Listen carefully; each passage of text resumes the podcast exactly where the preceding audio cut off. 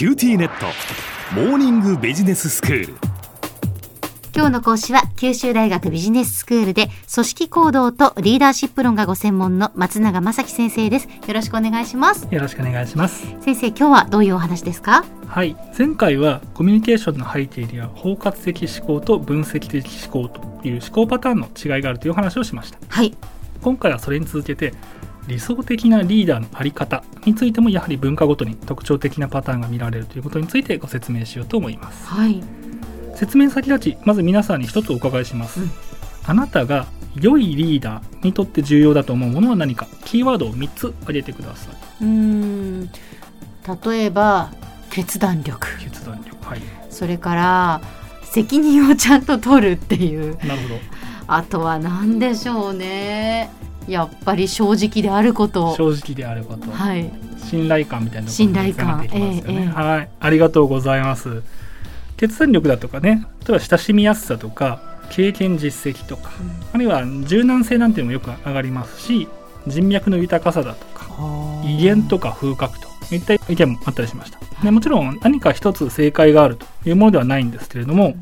この理想的なリーダー像のあり方というのも文化によって大きな差が見られるポイントの一つとなります。はい。で例えば部下から業務に関する質問を受けた時にすぐ適切な答えを上司が与えることこれはどれぐらい重要だと思いますかと。いうふうな質問をするとですね日本や中国ではイエス上司が部下に正しい方向性を示し導くことができるのは非常に重要であると。いうふうに答える人多いですね。え。一方でスペインだとかイタリアあるいはフランスなんかだとイエスとの割と半々ぐらいになります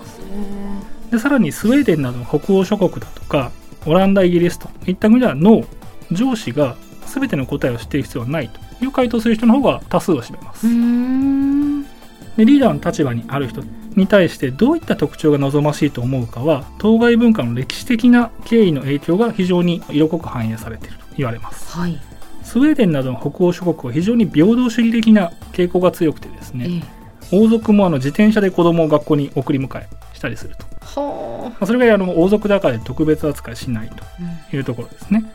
こうした文化圏では親しみやすく多様な意見を引き出してチーム内の議論を活発化させることが良いリーダーの条件というふうにされます。はい。でこれはあのバイキングと呼ばれるスカンジナビア地域の部族の伝統から来ているというふうに言われます。バイキングというのは海賊みたいなイメージ強いと思うんですけれども、うん。実はですねコミュニティ全体に関わる意思決定については地域の部族全員が集まって議論して1人1票もう子供から年寄りまで全員1人1票持って投票で決めていたと。へいう伝統があります。それぐらい平等主義が強い文化なんですね。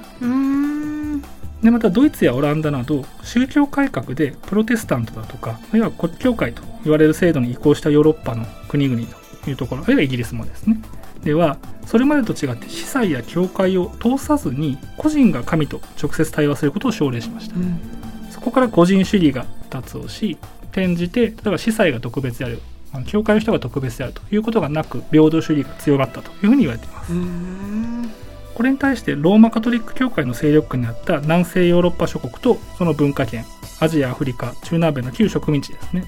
そういったあたりというのは強固な階層身分制によってヨーロッパと中近東を支配したローマ帝国の伝統が相まって結構強い階層主義的な傾向を示します。はい。でここでいう平等主義階層主義というのは組織においてどんな振る舞いが良きリーダーとして認められ尊敬される傾向にあるかとも言い換えられます。うん。平等主義英語だとイーガリタリアニズムと言いますけれどもこれが強い文化では理想的なリーダーは多様な人々の意見を取りまとめることができる人とされます、リーダーとフォロワーはフラットな関係でお互い切磋琢磨しつつ役割分担するのがよろしいという考え方が非常に強いです。ええ。一方で階層主義が強い文化では理想的リーダーとは強烈な理想を掲げて人々を導く旗振り役であると。うん。こうした文化ではリーダーがメンバーに意見を伺ったりとか悩みを打ち明けたりするというのはメンバーを不安に陥れかえってチームの士気にマイナスの影響を与える。で 逆にリーダーはフォロワーの憧れの対象となって彼女ら彼らの豊かな将来のために心を砕くべき存在だという考え方が階層主義的な文化では強く見られます。はい。上下徴用の情を持って社会に安定と秩序をもたらすということを理想とする儒教に立脚した伝統を持つ東アジア文化圏それから旧ローマカトリック文化圏そういったところでは階層主義的な傾向が見られます。オランダの国際経営学者のホフシュテットはこれらの傾向を権力格差 Power Distance という概念でもって名付けました。はい。これは権力をはじめとする社会経済的なリソースが不平等に分配されている下位の地位のメンバーがそれをどの程度許容あるいは期待しているかに関する志向性です。権力格差志向が弱い組織は平等主義的であり権力格差志向が強い組織は階層主義的になります。うんうん実際にですね再利用だとか発言権といった組織内での行動意思決定に関する自由度これが地位によって大きく異なるときにそれを人々がどれぐらい受け入れているかを分析してみるとやはり本日ご説明したような地理的歴史的な経緯を反映したパターンが見出されます、うん。ここで受け入れるというのはそうした地位職会による格差についてそれを望ましいものだと思うという意味ではありません。ええ。そうした不平等を感じた時に仕方ないそういうものだというふうに消極的に受け入れるのかそれとも絶対拒否の姿勢を貫き激しく抵抗するかについては文化によって大きな違いが見られます。やっぱり日本はしょうがないというふうに、まあ、ある程度こう受け入れる文化だということですよね。かなり強いですね。そうですよね。まあ、あのそういうものだとういうん。ところになります。先ほども少し触れたデンマークでは例えば国王陛下が劇を国立劇場に見に行くという時には自転車に乗っていくというのは有名です。で当然護衛なんかもついてはいくんですけれども、うんでも国庫だからといって道路を封鎖してですね黒塗りの専用車で移動したりしたらボードまでは行かないと思うんですけれどもデンマークの人たちはやっぱりこう眉を潜めるというかですね何なのというふうになるでしょう。へ当然この平等主義と階層主義に関する権力格差思考の違いは組織におけるコミュニケーションやリーダーシップのあり方にも影響してきます。次回はこうした権力格差思考の違いが特に組織における意思決定プロセスにどのように関連してくるかについてお話ししようと思いますのでどうぞお楽しみに。ーでは先生今日のまとめをお願いします。理想的なリーダーのあり方は文化によって異なり大きく分けるとリーダーとは多様な人々のまとめ役であるとする平等主義的な文化とリーダーとは理想を掲げて人々を引っ張る特別な存在であるとする階層主義的な文化とがありますこれらの違いは権力格差思考という概念に基づいて理論化されており人々が不平等や格差を感じた時にどのような反応を見せるかかなり正確に説明することができます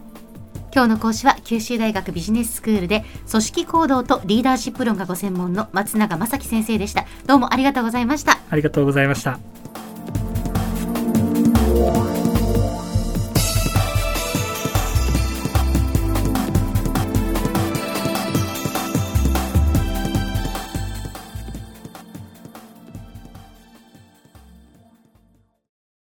キューティーネット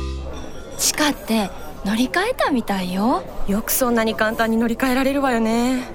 私もそろそろ乗り換えよっかな。え今の彼3人目じゃなかったっけ？今年だけで。スマホの話なんだけど。乗り換え簡単。格安スマホの QT モバイル